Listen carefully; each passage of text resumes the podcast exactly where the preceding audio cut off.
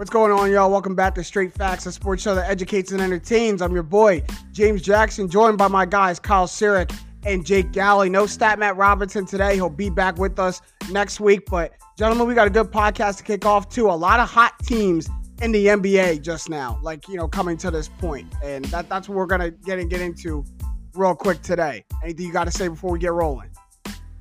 I just want to say to a certain group of haters out there and the team that we will talk about shortly, the Wizards are low-key nice this year. I said it in the beginning. They ended up being one of the worst teams through like the first quarter of the season. And we're going to talk about it in a little bit, but I was right once again. And yeah. You were right for like a brief week and a half, maybe 2 week period, and the rest of the season you were just deadly wrong. But I really wanted to put the Wizards in here, you know, as one of the hottest NBA teams. But we'll get into that. Let's first actually start. And the team that we'll start with is a team that we've talked about before on the podcast, and they have not cooled down yet. So we got to bring them back up because they're still, if not the hottest team in the NBA, the best team in the NBA.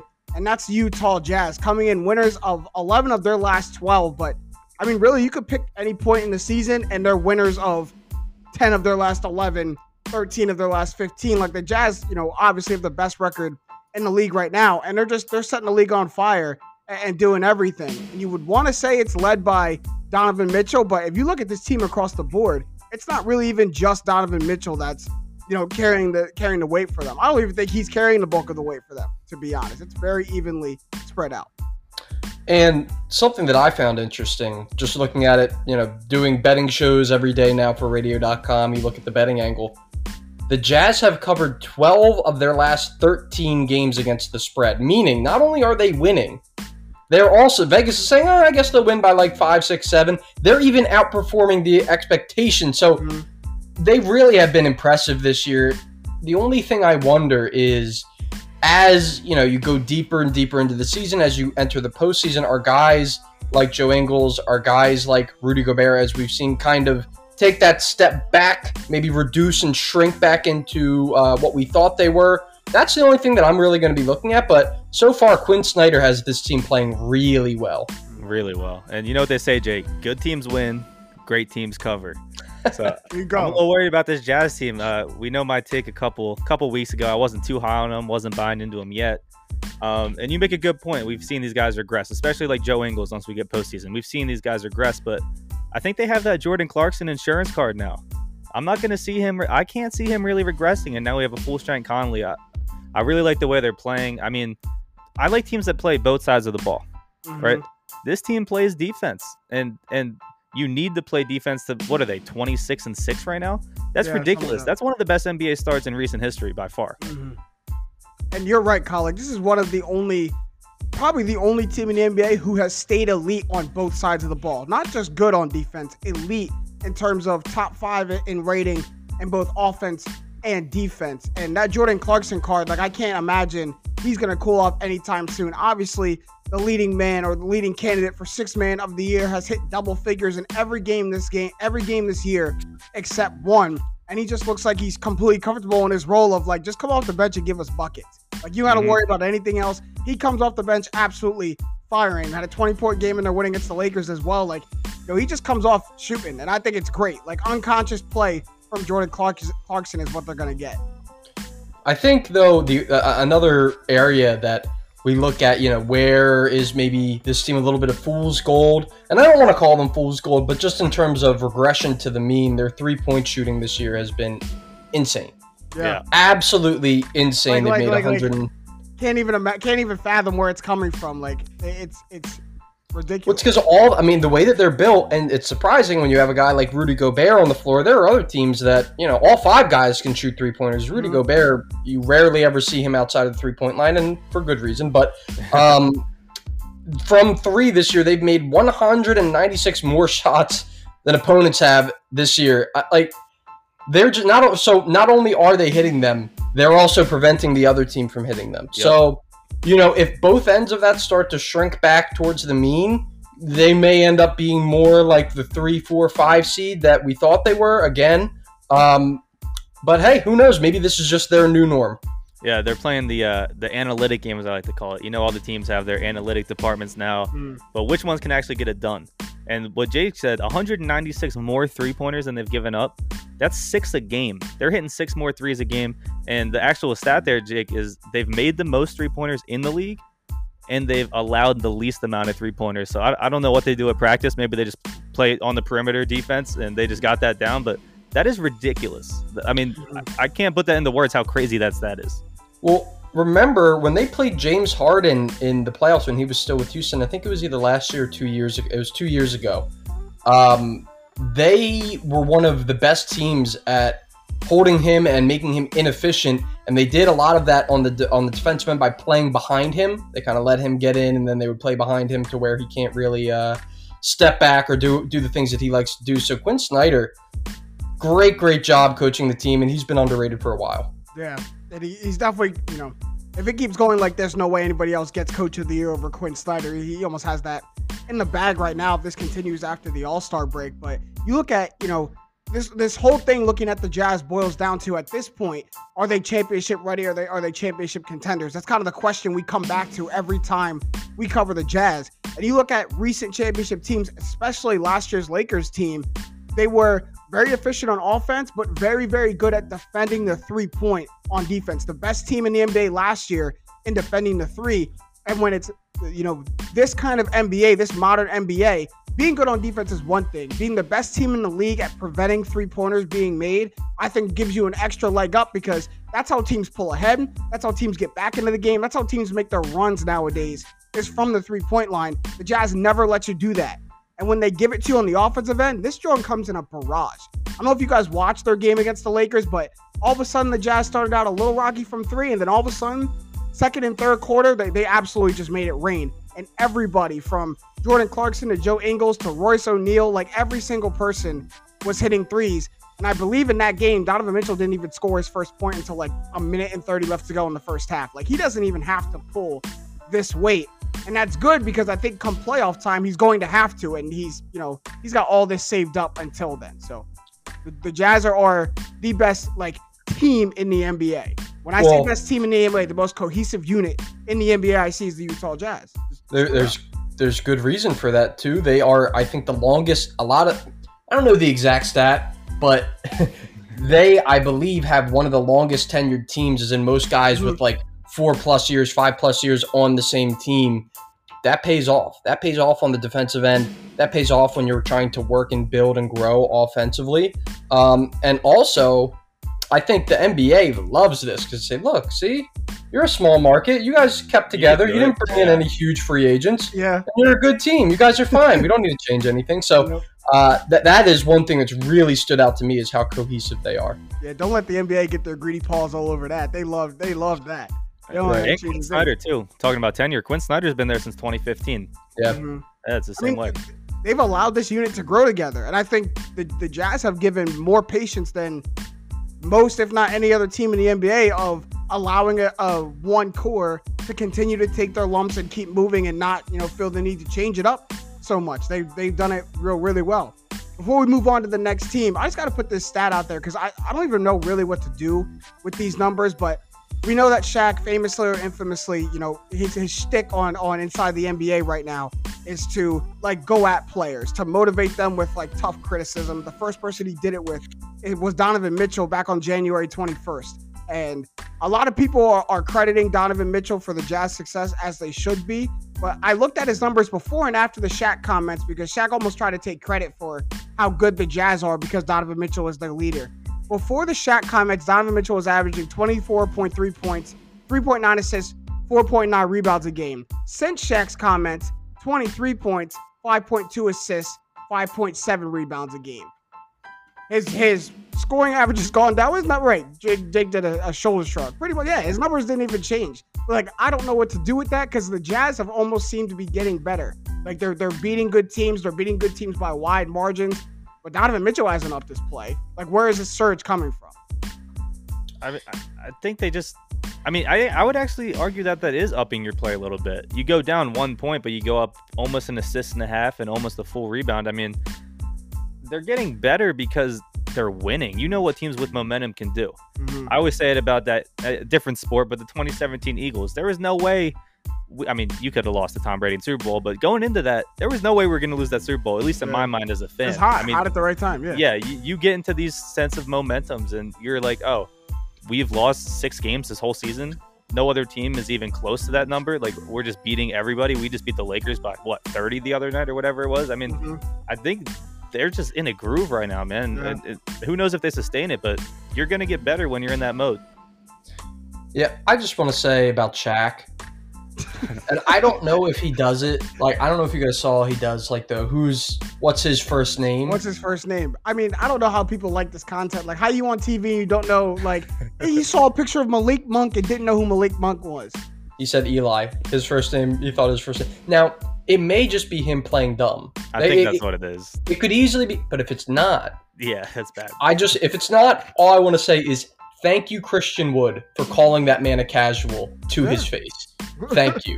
Because you're on national television, you're one of the greats of the game, and you almost make a mockery of the game when you kind of go at these guys. I don't really have a problem with him going at people, but just, you know, pretending like you don't know people's names, stuff like that. It's just, it's old hat to me. I don't like it. Yeah. And these aren't players that are playing 2 to 3 minutes or 5 to 10 minutes a game. Like, Malik Monk, you know, gets big rotational minutes for the Hornets. Like, I mean, he just had 30.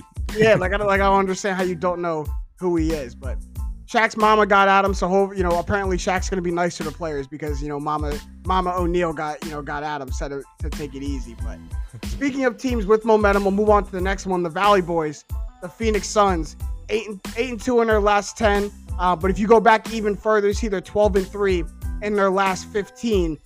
We know they got 2 All-Stars now, Chris Paul initially, and then Devin Booker joined them after the injury to Anthony Davis, who got pulled in as a reserve, but the Phoenix Suns, again, along with the Utah Jazz, are moving from hottest teams in the NBA to one of the best teams, at least in the Western Conference. They sit 4th in the Western Conference right now, playing good ball. Go ahead and sing my man's praise, Jake. I know you want to. Go ahead and sing my man's praise. I'm going to have to ask you to apologize to me and Kyle and I think it was Matt, when Chris Paul got traded to Phoenix, I said, oh, they could be one of the best teams in the West. And you acted like the sky was falling. I want a ring, Jake. I want a ring. What were the Thunder last year? Oh, no, answer me this. What were the Thunder last year? Where were they in the West? Oh, they were 4th. Okay. So, I don't – 4th in the West. But going into the season, we didn't think that. We actually legitimately thought the Suns were going to be a good team when it came, and they're playing better than I even thought they would. They're a good team, and I think they're beating a lot of people's expectations, but – Come May and June, you think Phoenix is going to be playing for a ring? Just answer me that. And this is supposed to be a happy segment about them, and now you got me on my pessimism side. This is a happy segment. This is a happy segment, and I can switch it because I actually really like this team, and I see a lot of similarities to that Jazz team.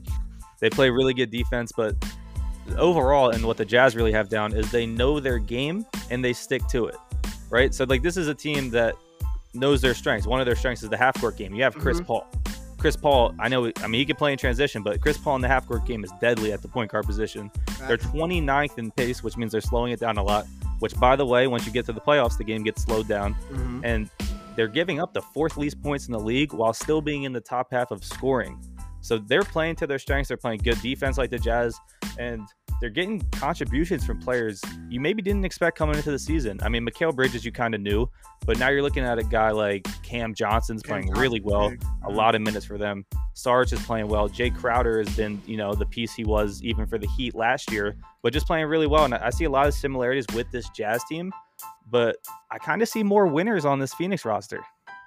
I see a little more dogs on this Phoenix roster. Another guy they're getting big contributions from, kind of unlocking DeAndre Ayton a little bit, and I think having Chris Paul, putting him in the high pick and roll is just put another element to DeAndre Ayton's game.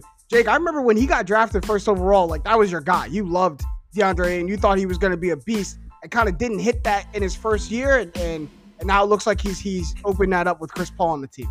So it's funny you say that. He is my guy. He's on my fantasy team. Shout out Puma fam. Yes, sir. Yeah, I took him over Luka Doncic, kind of marrying me to him as a. He's on my fantasy team, but I didn't take him over Luka. There's some things that you just don't need to say, Jake. It was in the dynasty league, so I had the number one overall pick. In the rookie draft. Mm-hmm. I'm going to pick the guy who went number one overall, who is a Bahamian beast. We're getting off topic. Fair enough.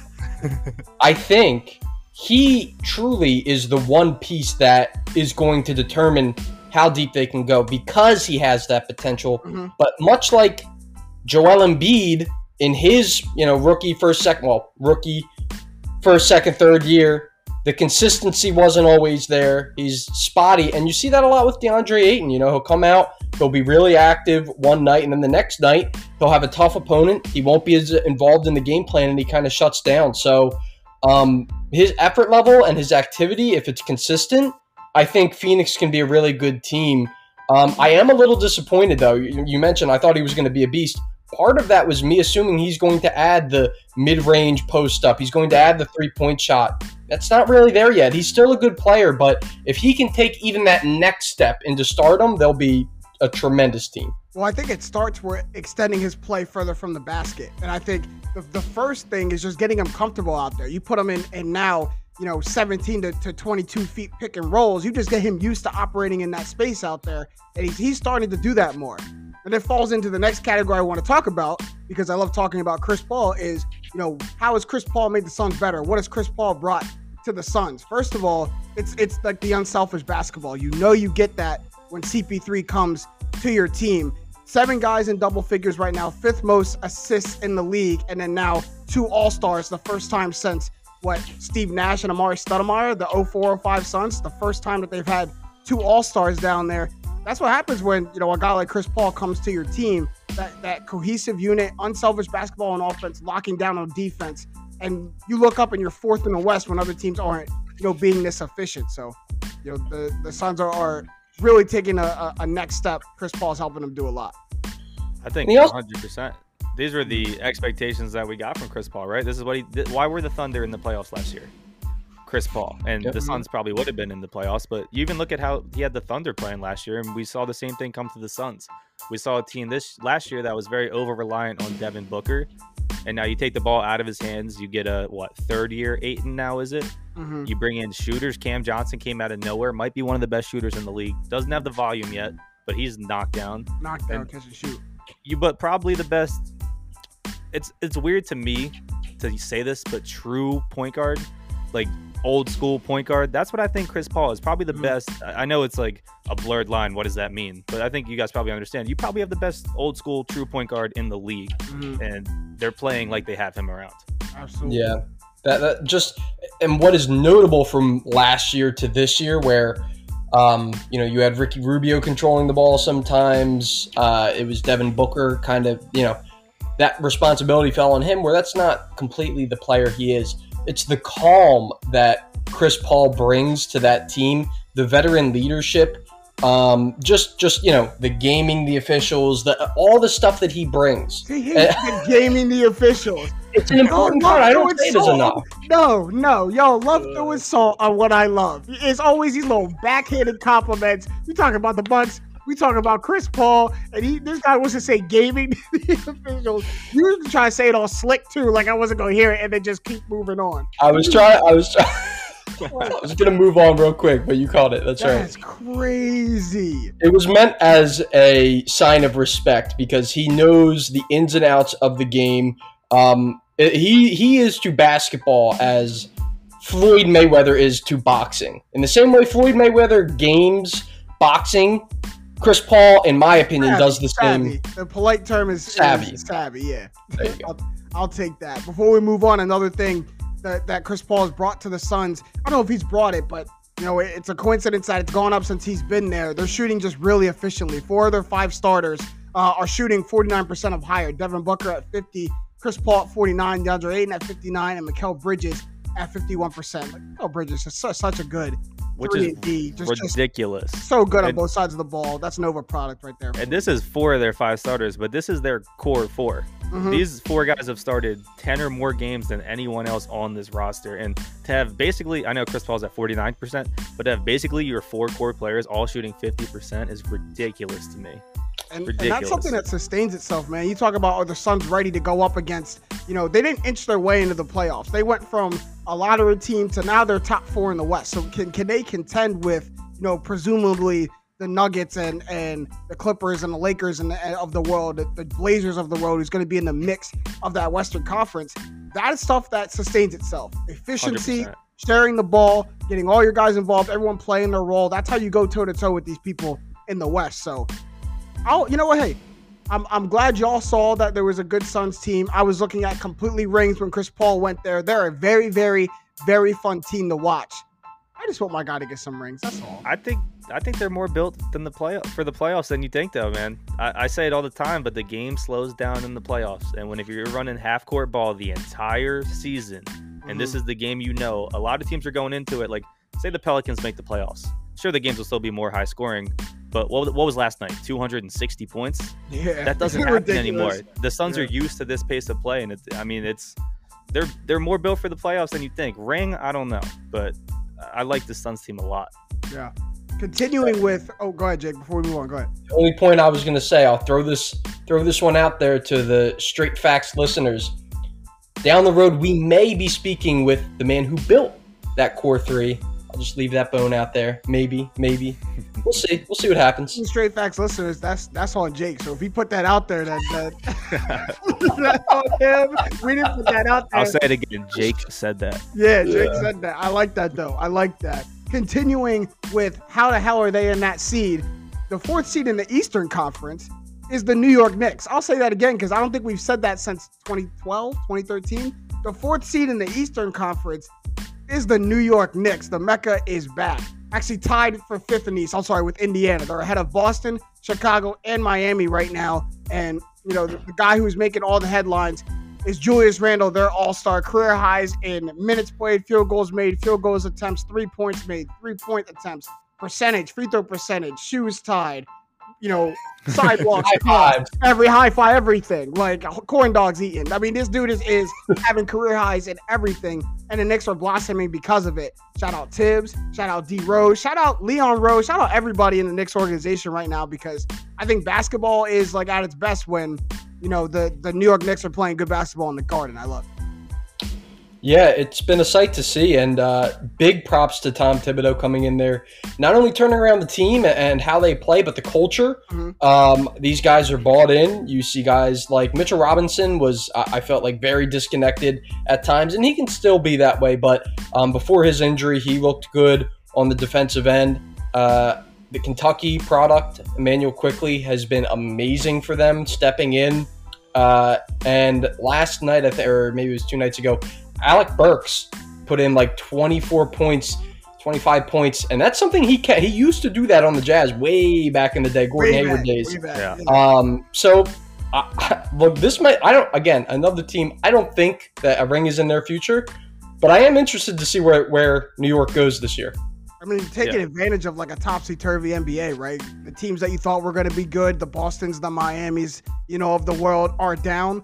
And so the Knicks picked a good time to try to, you know, start to figure it out and start to put good basketball together. In a normal year, they might be 7th, 8th seed. But in this year, taking advantage of down teams, put yourself right in the mix. And teams are running out of time to catch up to you. You're fourth now. Even if you slide a little bit, you might maintain a playoff spot. That's huge for them. And it's funny that you bring up Alec Burks, Jake, because that's exactly where I was going to go. Because if you followed, like, I don't know why you were following the Knicks the first season or the first 2 weeks of the season, but I was playing daily fantasy, and Alec Burks is legit. He got injured after that. He was gone for about 12 games, but Alec Burks was like their second leading scorer, like inch and inch with Julius Randle through 14 games of the season. Then he got hurt. I mean, he's a serious factor that can come back. Austin Rivers has had some big games. He's been hurt. I fear that they don't have an identity. I know Julius Randle is now an all-star, but RJ Barrett's too inconsistent, and they have enough guys to where, hey, one can step up any given night. But I fear for this team in a 7-game series, you know, just because they don't have this team identity. They don't know who's going to be the man that night besides Randle, because Julius Randle's great. He's not going to win you the game alone. So I fear a little bit about that. But looking at their roster, there's a lot of names that could do it. And if they start to find an identity, say, in the next 2 months before the playoffs, I'm not saying they're going to make a playoff run, but they could give some teams some trouble for real. And we have not been able to say that about the New York Knicks in a long time. I just think they're just hooping. I think it aids to your point of not really an identity, but I I think Tibbs to start the season was like, we don't have much expectations, or even the players thought, we don't have much expectations. Let's just go out there and hoop. Like, what do we have to lose by just going out and hooping? And, you know, they're winning games because of it. Something that could be their identity is maybe on the defensive end, though. You know, defense is kind of their calling card right now. Third in defensive rating. Opponents have the worst field goal percentage and three-point percentage in the league when playing the Knicks. So they are locking down on defense. And, you know, you make it easier for yourself on offense, especially with a team with a bunch of young guys. You make it easier for yourself on offense when you're locking down on defense, what the Knicks are doing. Yeah, for sure. I think... And again, I keep going back to Thibodeau, but you look at those Bulls teams, you look at the Timberwolves teams that he coached, always on the defensive end, they are always competent. He really has proven that defense is almost solely effort-based. Yeah. If you want to get better at defending, you can do it. It doesn't really matter who you are as long as you have that level of effort, which the Knicks clearly do have this year. One last thing before we move on. Today we had on Ian Begley, who is an SNY Knicks and Nets reporter, really good at what he does. Ian mentioned that maybe not this trade deadline, but during the offseason, look out for Zach LaVine as someone who the Knicks try and potentially go after. Apparently that's someone that Leon Rose and company covets. Who knows if it'll happen? Just want to throw it out there. That could be that would give them a very, very high-end piece on the offensive end. Yeah. But are the Bulls in position? I mean, what are the Bulls? Fifth, sixth in the East? Like, are they all of a sudden? They're seventh right now. Yeah. Seventh? Are they buyers now? But, you know, a team that thought they were going to be down and out there in a playoff picture, are they buyers now at the deadline? It doesn't make sense. I'm not sure. One thing about that, though, Jake, because I could definitely see it, is people want to play in New York. And people were really considering, you know, KD, Kyrie going to New York, right? And Zion, different situation, but they got all hyped for Zion to go to New York, and I'm pretty sure Zion would have wanted to play in New York. So, I mean, all of a sudden you have a team that now made the playoffs, now has a lot of young players that can showing promise. They could be a big destination for not only trades, but free agents coming up. I wouldn't be surprised to see that either. Do people still look at New York City and think that's Madison Square Garden? That's the mecca of basketball. It's the world's most famous arena. I think they do. As a basketball savant, I absolutely do. I go to the Big East Championship every year, and like I walk in that joint, you just feel 60, 70 years of basketball greatness between college and professional. But that happens when the Knicks are really good, when Spike Lee's on the sideline going crazy. Like, does it have that same appeal? If I'm a free agent, are the Knicks still attractive because that's going and playing at the mecca of basketball. That's go where, you know, the world's most famous arena. You think so? 100%. Yeah.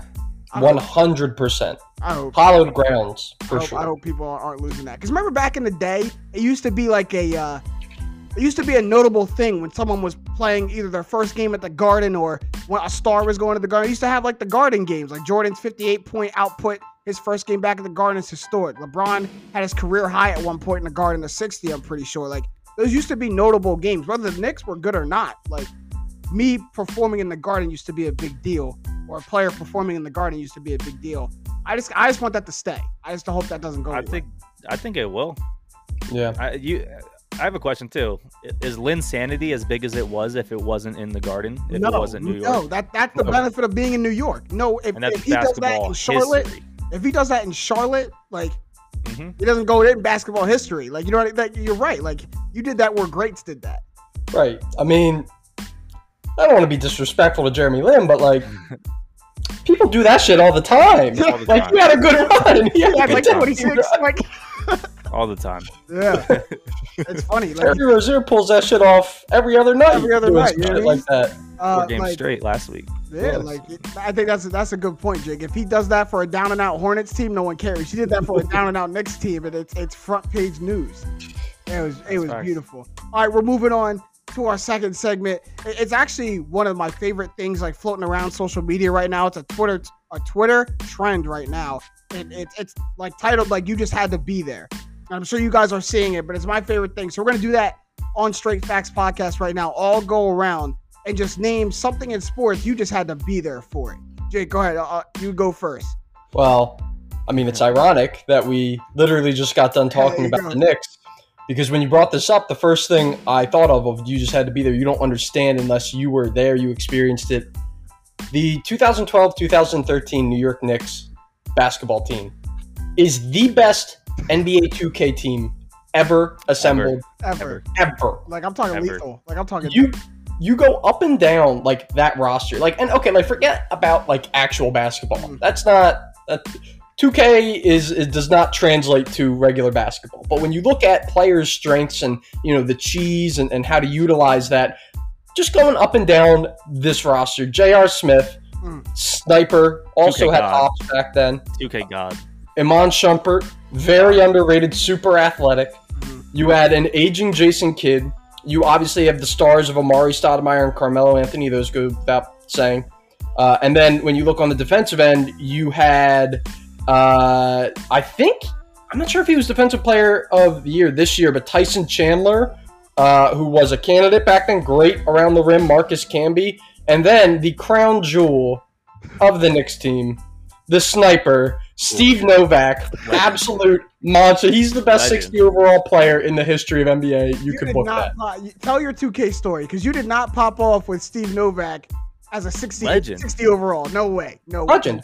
So they used to have a mode, and I'm not sure if they still have it, where you would be, it was a team up, you and five friends could play, and everyone claims a position. So I was the power forward position. I can only play as power forwards.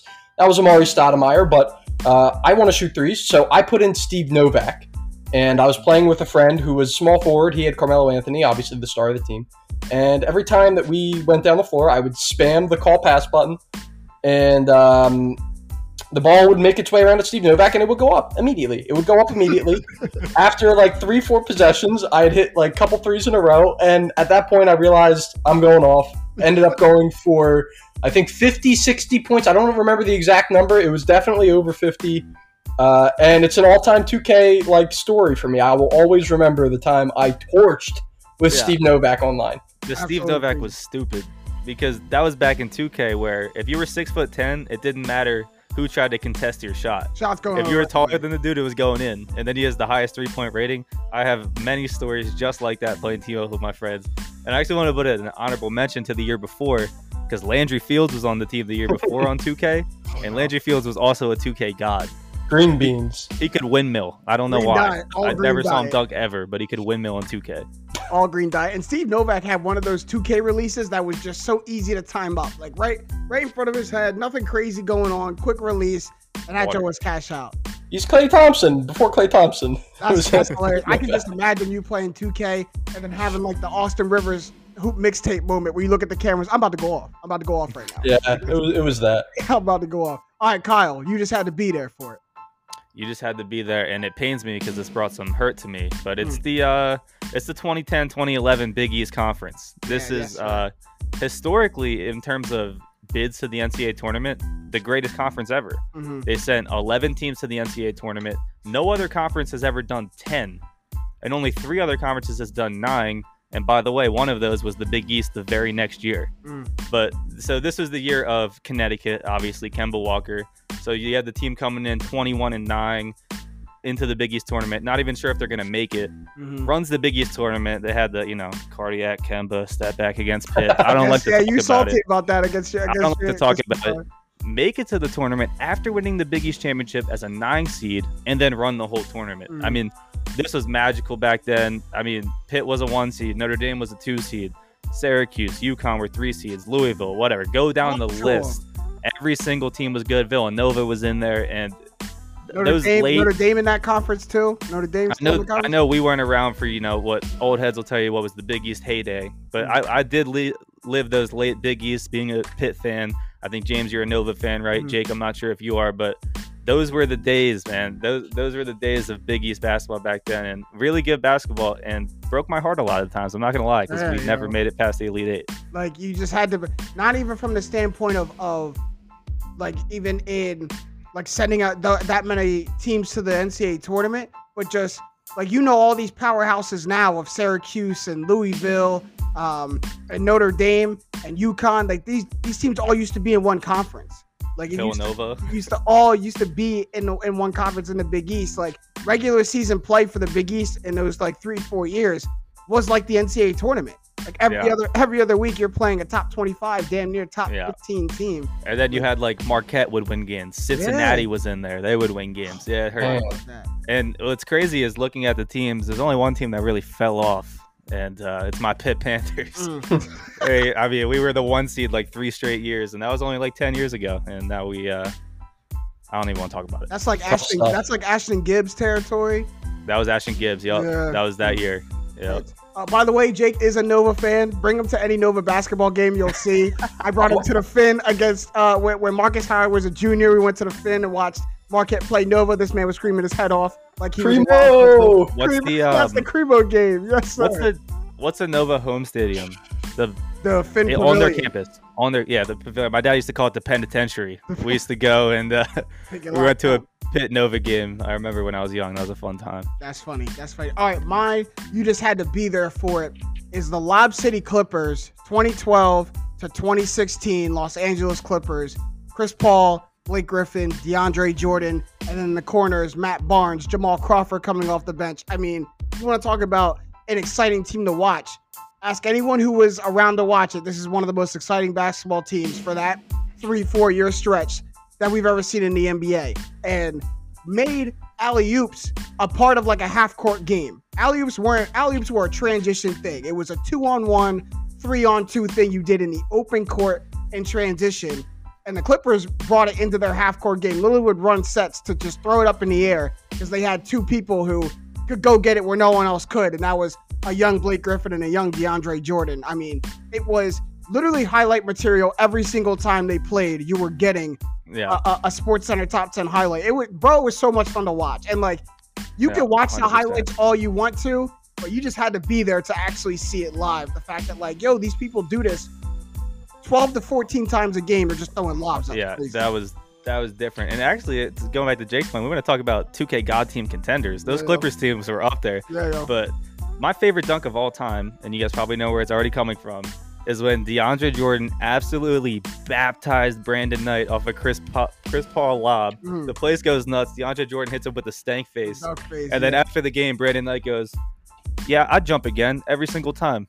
And I'm like, would you really? Would you really get buried again? No. If anyone listening has never seen that dunk, look up DeAndre Jordan, Brandon Knight. I promise you it'll be the first one. It is disgusting. I mean, if you go to YouTube and type in DeAndre Jordan, it's probably going to fill it in for you because, I mean, it was the best. Remember when SportsCenter used to do the best of the best?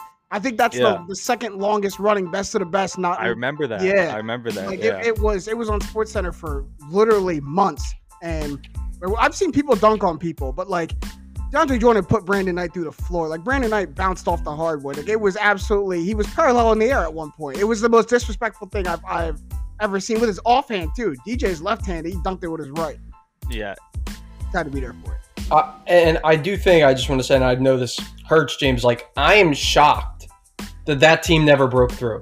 Never. Like it seemed like they were the arrow pair. This team to the Rockets in 2015, 2016, and it never recovered from it. Just a brutal series of events, one after the other in the postseason. Seemed like every year. I mean, just a really tough way to go out. But hey, I mean, you had to be there for it, and it was a ton of fun when it was happening. Yeah, I mean, it's one of those teams where, you know, even now, I mean, it's you know, 7-8 years later, it's one of those teams we're going to look back on, and you're going to look down that roster and you're going to be like, they went to a conference semifinals? That's it? Like, they never went even to a conference finals? Like, yeah, bro, like, that shit was heartbreaking. All the talent in the world, they just hit a wall every single time. Yeah. It's not tough. I couldn't really explain it. That 3-1 lead hurts. I was so glad the Warriors blew a 3-1 lead because I was like, everyone like low-key forgets that we blew one first. But, I'm telling you, just had to be there for it. All right, that's all that we got, Kyle, this past week in sports. Yeah, so I'm going to throw a curveball on you guys. I'm going to switch it up, the format today, test it out. I'm going to go the best thing I saw this past week, the worst thing I saw this past week, and the funniest thing I saw this past week. I like it. Though I am going to start with the worst just because I don't want to transition into the funniest after this. Yeah. And we got to get serious here. So Tiger Woods was seriously injured Tuesday in a single-car SUV crash where his car rolled over the median, rolled several times more, and ended up on its side. He had to get pulled through the windshield and had leg surgery afterwards. I mean, this is horrible news for the world of golf and just sports in general.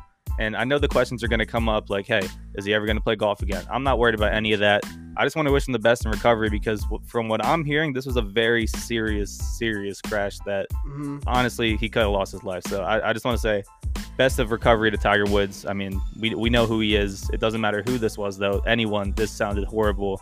And just good luck, Tiger. Yeah, I mean, I agree with you, Kyle, and I like the fact that you said that. We can worry about the golf stuff later. We can have all those debates after you guys listen to the episode. Have all the debates you want about whether you think, you know, he's going to be back, you know, on the golf field or on the golf course or not. But you're right, Kyle. You know, a lot of medical examiners said he's lucky to not have lost his life. Had to, you know, the jaws of life had to come out to get him through the windshield.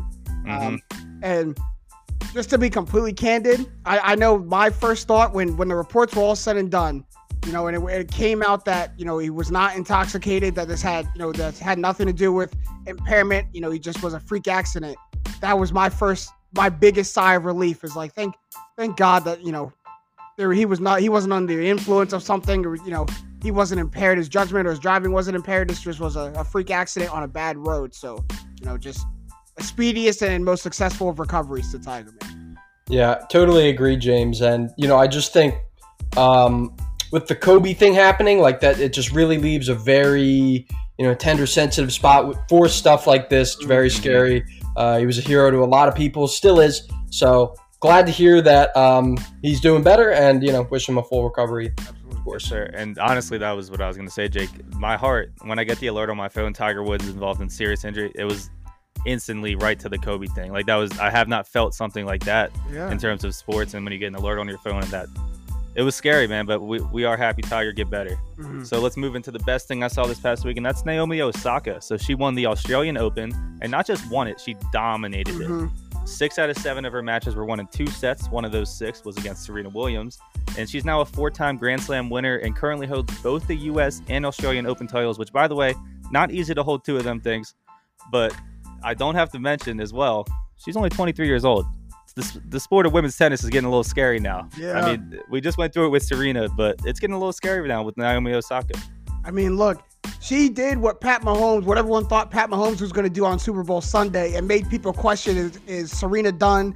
Is, you know, the baton pass? Is it Naomi Osaka's sport now? That's what Pat wanted to do on Super Bowl Sunday. Tom quieted that noise, but that's what Naomi Osaka did, especially in the dominance in not only beating Serena in the semifinals, but then dominating Simona Halep in the finals, and, you know, barely breaking a sweat in doing so and winning this trophy. You know, she next up for sure. Yeah, and I really like the self-awareness, because they asked her afterwards, they said the media said something to the effect of, like, how does it feel, you know, 2 legends going in? She's like, I am not a legend yet. Yeah. I like that. Which like is a great thing for someone that old to be that aware, and you know, you just had a great career accomplishment to still have that presence of mind. I found impressive, and I think she will eventually end up being a legend. When you're this successful, this young, definitely bodes well for the future for her. What did Drake say in Over? They call me a legend. Am I really this old? Like, I'm too young to be feeling this cold. Like, don't call me. That means I've accomplished everything already. Like, don't call me a legend yet, because half of it is I haven't earned that status. The other half of it is you ain't seen nothing yet. Yeah, I'm 23. Like, I'm chasing all them records. So, shout out. She's also dating Corday, part of Puma Fam. Shout out. She's pseudo Puma Fam. So shout out. It counts. Well, she might be signed with Nike, but, you know, whatever. I'm not giving up the Nike bag. Puma don't got a bag for her. Sorry. We don't got that bag. All right, let's go into the funniest thing I saw this week, and this involves Russell Wilson. So reports came out earlier this week that Russell Wilson requested a trade from the Seahawks. We later learned that this wasn't true, but instead he gave the list of teams that he wanted, that he would go to, and that would be the Cowboys, Saints, Raiders, and Bears. So it's like going to your girlfriend or your wife, like, hey, babe, I don't want to cheat on you, but if I did X, Y, and Z, these are the girls I want to cheat on you with. Like, I don't want to leave you, but if I did, it'd be with her. Like, yeah, so I thought that, I mean, you don't see reports like this much, and I was cracking up when I saw the headline. I mean, I think it's like Russ is too nice of a guy to, like, throw a organization that drafted him and gave him a Super Bowl and a coach that's done so much for him completely under the bus by saying, I don't want to play here anymore.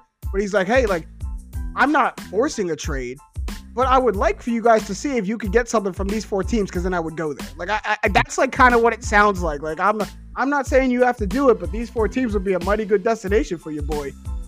Yeah. Well, let me tell you what. Whatever the problem is, point to it. If I'm John Schneider, the GM of the Seahawks, what's the problem? Oh, you don't like the equipment guy? Hey, come here. You're fired. Oh, no, you don't like him either? Oh, hey, Pete, you're fired. For real.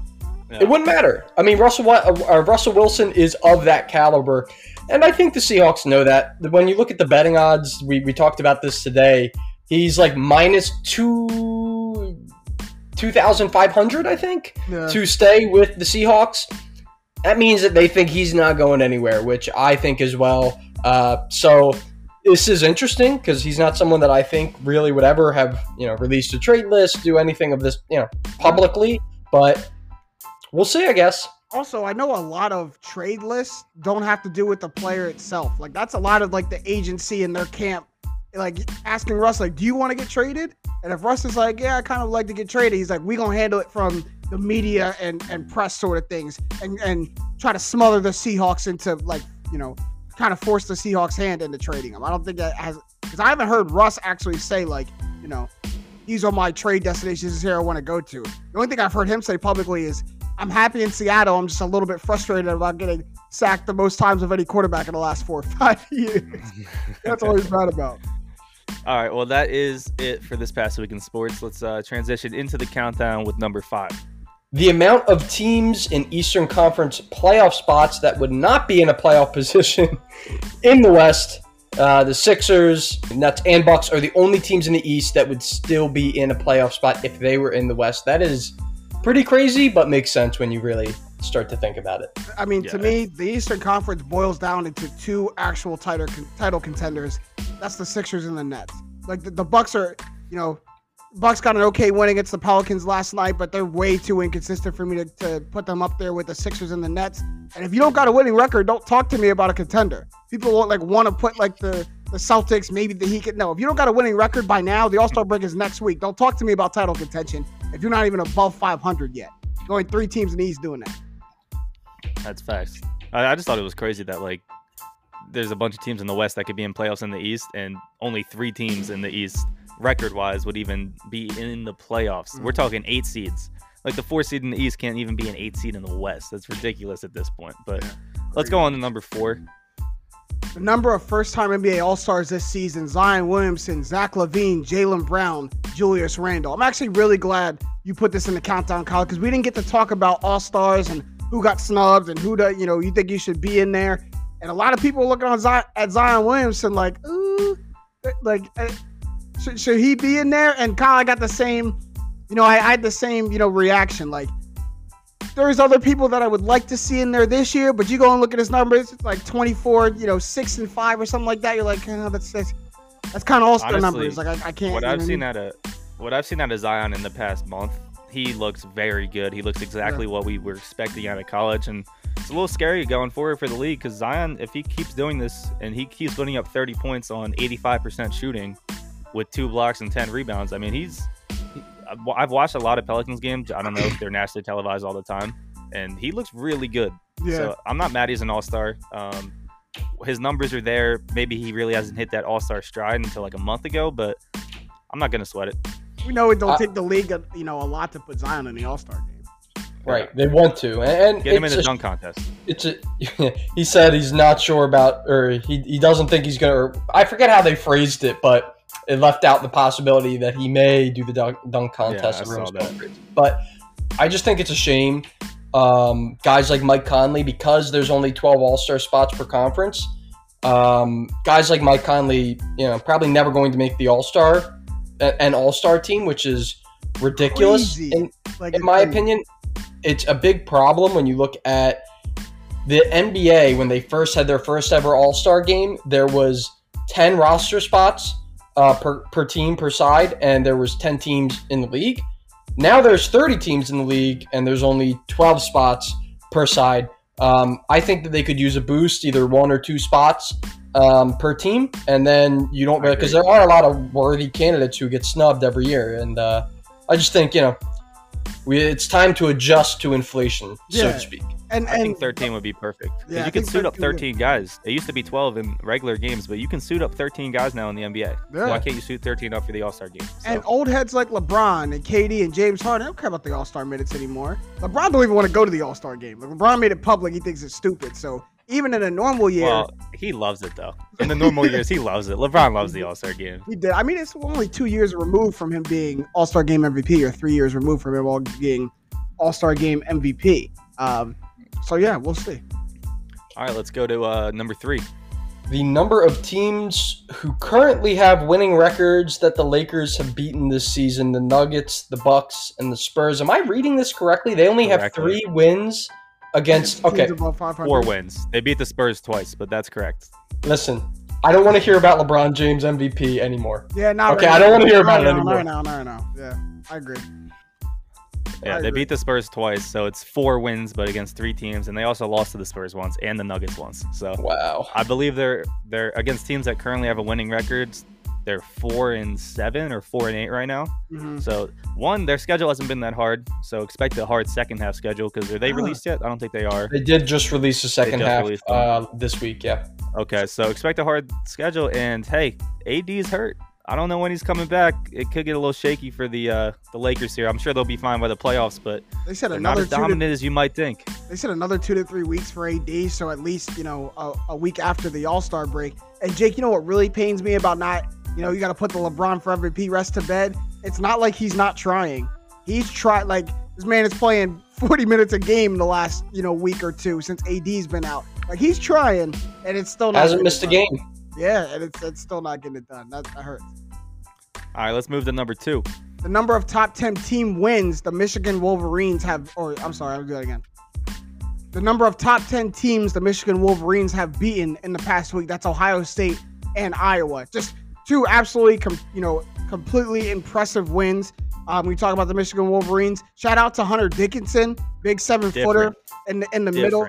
Different in the middle of Michigan, went toe-to-toe with Luka Garza and got the best of him, and he might be the only one that's been able to say that this year. Luka Garza has been like leading candidate for Naismith Player of the Year coming into this week, and Hunter Dickinson absolutely got the best of him. Not like the craziest numbers, it was like 14 and 10 or something like that, 13 and 12 or something like that in the win against Iowa. Yeah, but Garza shot 6 for 19.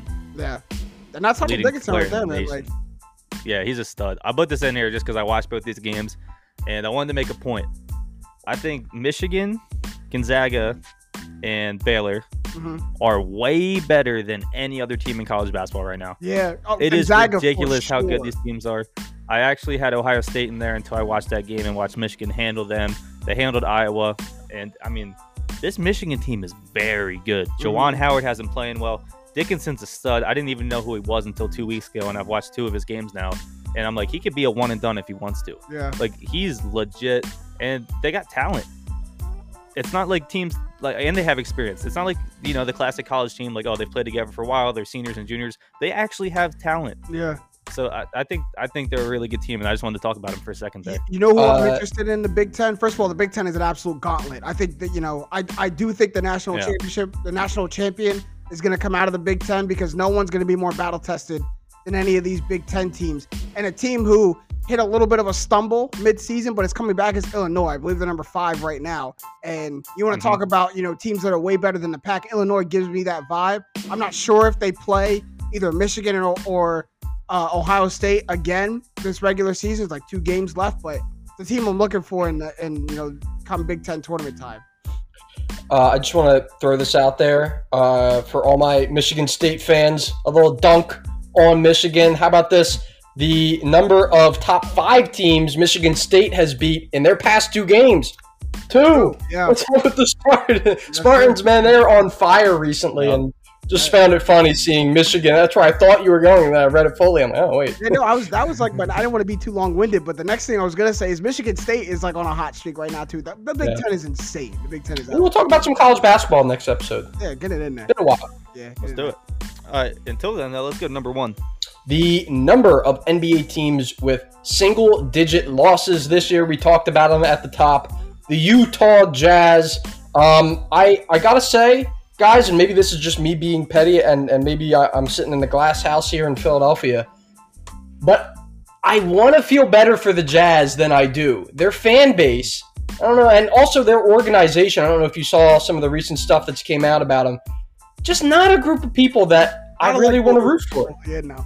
Like, it's the only thing that's holding me back from really liking this team is just that fan base has had a lot of incidents, and there's been some more. I haven't fully read up on it, but I think there was internally some racial comments made by some staff members. So I wish that Utah was just a little bit nicer. That's all. I wish it was a better place. I mean, what was that, 3 years ago? Russell Westbrook, came out and had that racial altercation with the fan down there. Rodney Hood had an issue.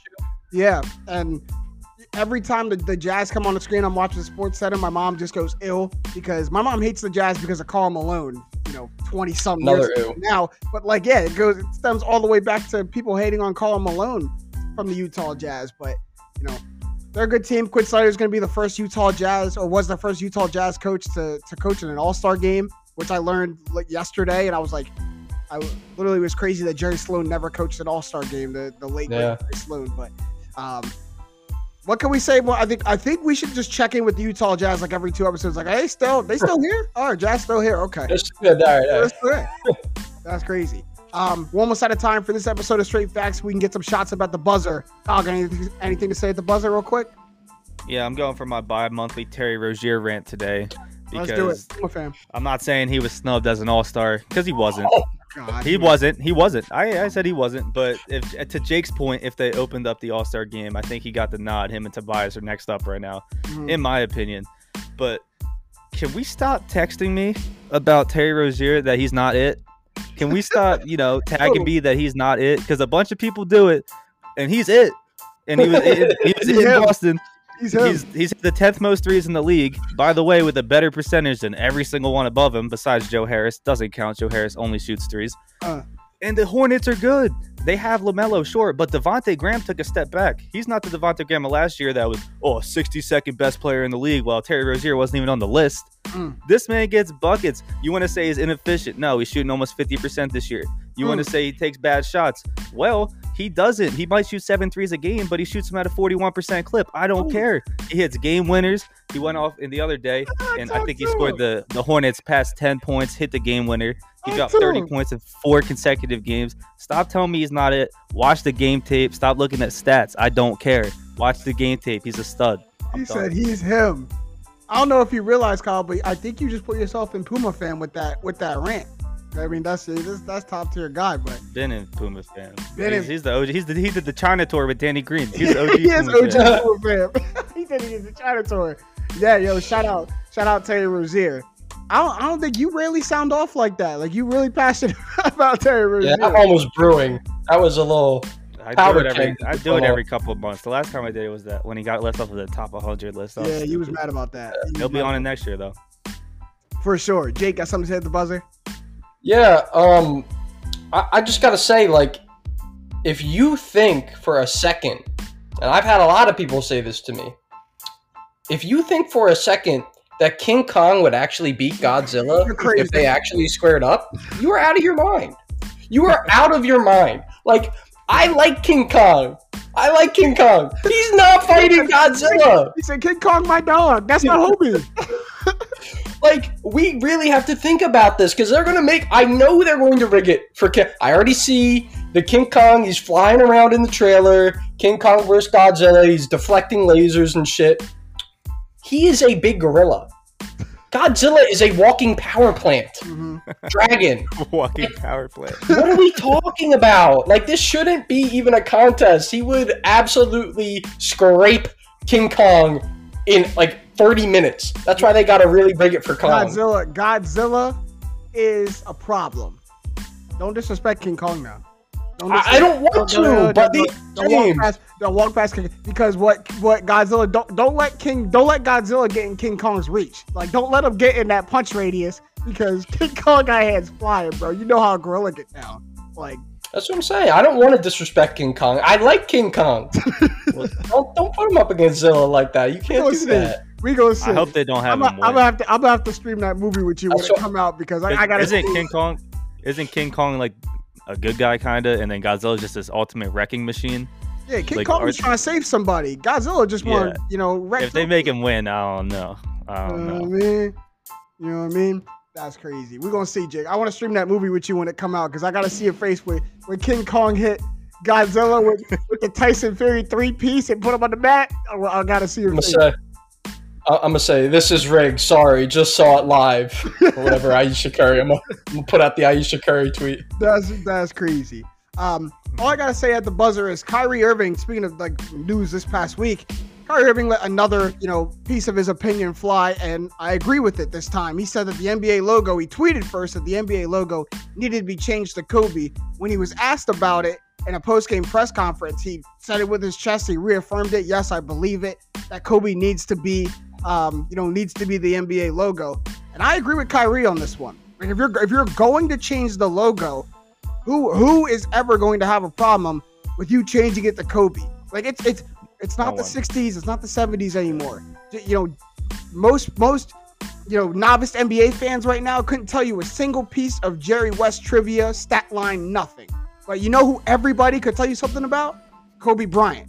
And who better for the league to model their shield, their logo after, than someone who not only was among the league greats, among the Mount Rushmore of basketball, but it did so much for the NBA on a global scale. Like, you want to talk about, you know, helping to expand the game to overseas, to China. Kobe Bryant was the person to do that. A model citizen. I mean, like, Kobe had his troubles in his career, but, you know, one of the most model citizens the NBA has ever seen, and now even was helping to advance the WNBA and bring spotlight to that as well. Like, why not? And the NBA is trying to find all these ways to tribute to Kobe on a year-to-year basis. How about permanently doing it? Make your logo Kobe Bryant. Forever remember Kobe Bryant. And the logo, the position of it, don't even got to change that much. If you see the picture Kyrie put out, it was like the same stance that Jerry West had. It's just Kobe now. I agree with Kyrie. I think it would be a dope logo. Everyone nowadays will be able to relate to it if you did.